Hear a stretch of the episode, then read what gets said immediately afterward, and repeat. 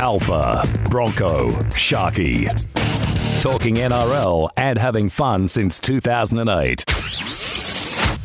Well, what's a week in rugby league? Let's get the uh, the pleasantries out of the way first and officially welcome the boys to the show this week. Uh, the great Alfred and Sir Bronk. Morning, Sharky. Morning, Alfie. Morning, everybody. Morning, Sharky. Morning, Bronky. Yep, we're all here this week. All here. That's H E R E, not H E A R. Alfie, Oh. stop. Okay. Dante, stop it. You might need another week off. I was. I gave you one week. Maybe back it up, eh? Now, we'll Yep. find out what uh, a week in rugby league means to uh, Alf and uh, Bronk in a moment. But over the last few days, we've uh, had this few items on the agenda. We've got Payne Haas extending for another three seasons at Red Hill for 3.6 or thereof. Tino does another 10 year deal for a trillion at the Gold Coast. Uh, Fifita extends at the Titans as well. We've had Jarrod Croker and Wade Graham announce their retirements at uh, season's end. Vegas is a goer. Broncos, Rabbitohs, Roosters, Seagulls are on the gravy train to Sin City for a week to kick off the uh, 2024 season in what they are now calling Round Zero. Graham Annesley's Monday Madness explanation sessions have reached rock bottom after last round, where he was uh, critical. That's right, Graham was critical of public and media outcry about his officials fing up. That's right, you heard correct, fing up badly. Graham's upset. Join the club, Graham. Season of woe continues, and in the last 30 minutes, although it'll be a little bit longer by the time that you actually hear this, but in real time, about 30 minutes ago, more drama, excuse me, more drama at the West Tigers. Well, where else could there be drama? Uh, Tim Sheens has uh, his coaching tenure there has ended. Uh, some would say abruptly and early. Uh, Tim Sheens no longer will be the coach at the West Tigers. So the grand plan of having him oversee Benji for another 12 months is kaput. Boys, feel free to unpack any of those items I've mentioned and add anything else that you've got to uh, this circus of a season that is the V'landys Cup. Oh, my Lord. Oh, where do you start? Where do you start? Uh, let's, let's for a start, thank the likes of uh, Tino and Payne. Thanks very much to those guys for absolutely stuffing up the game of rugby league. Greedy and the clubs for playing the game of, of coming to the party to pay these this amount of money. I mean, wh- where the bloody hell is is this going to end? What what does that mean for the likes of, uh, let's just say, uh, Nathan Cleary, uh, Reece Walsh, um, uh, I don't know, Munster, Papenhuyzen. We can most likely name a, a heap more, but, but where does it lead them in the money trail? I mean, you know, Cleary's got it. If if Haas is worth about one point two, um, surely Cleary's got to be worth one point eight. So you know, where where is this all going to stop? It's ridiculous, absolutely bloody ridiculous. That the players are are demanding the money because they know that there there aren't many options for the clubs but to say okay we'll do it. And and for the clubs not to have the guts to say well if you want that much piss off and find it somewhere else. I don't know. I look it it it, it really that's the part other than the referees i mean that was i listened to annesley's turnout the other day and if ever i saw a bloke that just didn't have a clue and was trying to blame everyone else but the mob um, look, it's been shithouse all year, and and the worst part is it's getting bloody worse. He didn't cover some of the some of the the really, you know, crappy errors that that happened over the weekend. Um, why get up there in the first place? Because all you're doing is trying to defend the indefensible. It, it it's it's just bullshit. They're not good enough. It wasn't a bad weekend of football. A little bit entertaining in uh, in some games in most areas. Uh, yeah, what you uh, the, the breaking news. Uh, of this morning, Sharky. Thank you very much uh, for that. Thank you very much, Mr. Annesley, for uh, pointing out that we're all blind and uh, and you, you you with a different camera angle that no one had seen before has proved absolutely nothing. I, have said it before. It's getting closer to me uh, saying I just can't wait for grand final day because once grand final's over, it's all over. Uh, my other question is: Are coaches not fined anymore for uh, speaking out against the uh, officiating and uh, the league in general? Added interest to the to the weekend. But yep, I'm looking forward to getting on with this week. See what this next week holds. What concerns me is that I don't recall, at least in the last decade, that we've had such a season, albeit, albeit with some teams in the competition up performing well and putting on decent performances week to week. Outside of that, the game itself is in uh, a bit of a mess where I think we've just about thrown most of the integrity of uh, the uh, the game and uh, the competition out the window, and uh, yeah. we just don't worry about uh, the things that really matter anymore. It's almost like people have forgotten about what uh, the game is supposed to be about, and if you don't have integrity with officiating, with results, basically sticking to the rules and applying them. I mean, this chopping and changing, and this happened last year too. You may recall where don't think as long, but it certainly happened for at least the first six to ten rounds last year, where we had two to three metre forward passes just let go every week.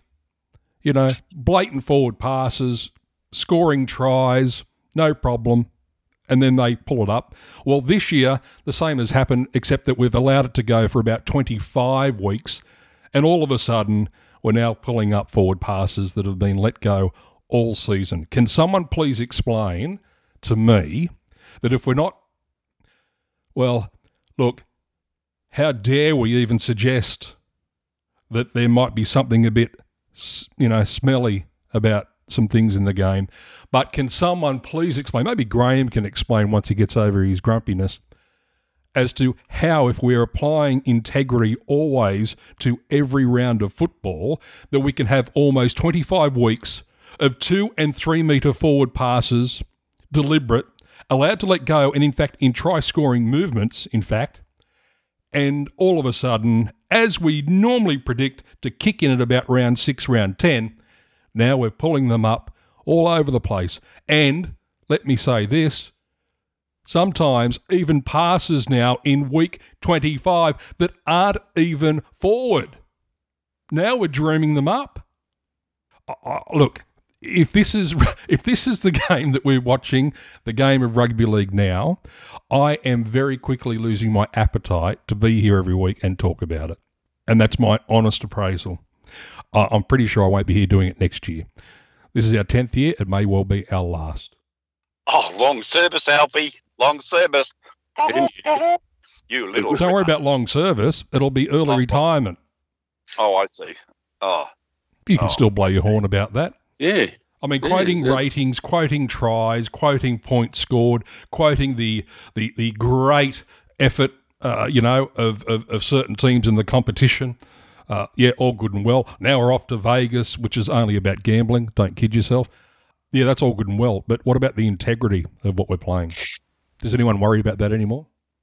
Those those those points to me, those last couple of uh, of points, the, the, integrity, the running of the game, the changes of of how they're doing things in the game. I, you know, uh, and and we keep on going on about the punting in the game. It's only there for the betting, uh, is, is, what I'm hearing all the time.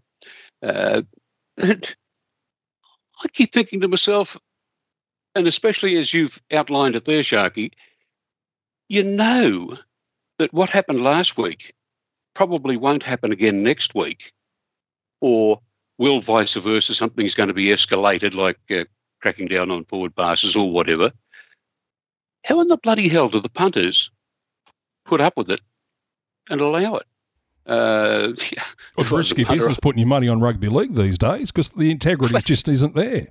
That's exactly what I'm saying. Why, lucky dip. why would you want to do it? Yeah. Well, yeah. Well, you may as well go. You may as well go down and put it through the pokies, because I don't see any difference. Yep.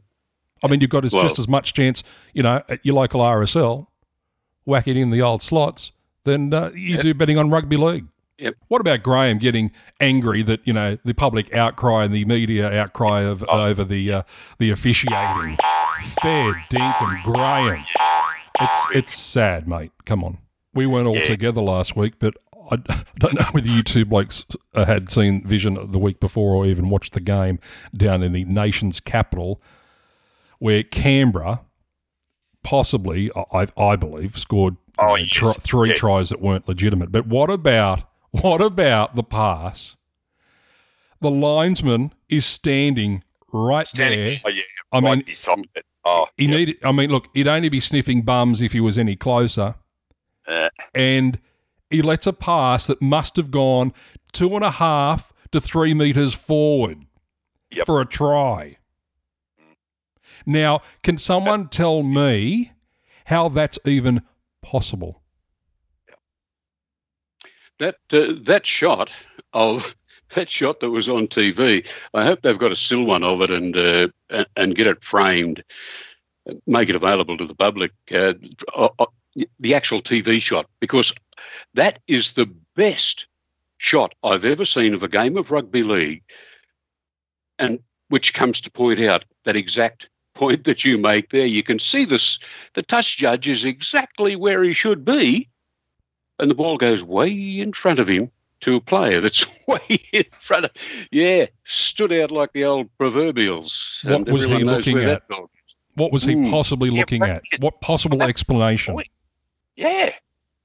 I mean, That I made a comment in the great world of Twitter after that game uh, with great feedback that Stevie Wonder and Ray Charles both, both in row K, would have seen that it was that obvious. They were heard to be deliberating after the game. This is farcical stuff. Yes, and we it had is. Graham, we had, right, Graham, let that be kosher with that linesman. Didn't go to town too hard. And here we are a week later where we've got almost three quarters of a South Sydney side offside with a kick for a try. And, uh, well, public outcry, you know, at the top of the tree. And his response to that is, well, don't blame the bunker.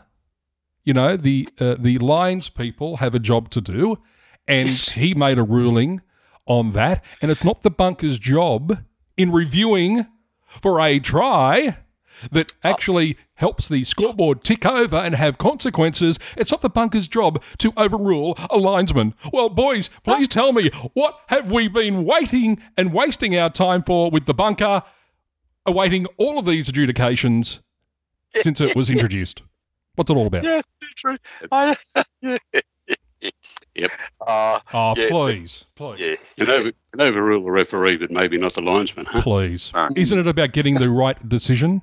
I mean, every time that they overrule a referee or find something in the lead up to a try and we go the opposite, isn't that, uh, well, making up for a real time error? Isn't that the whole idea of the bunker, for God's sake?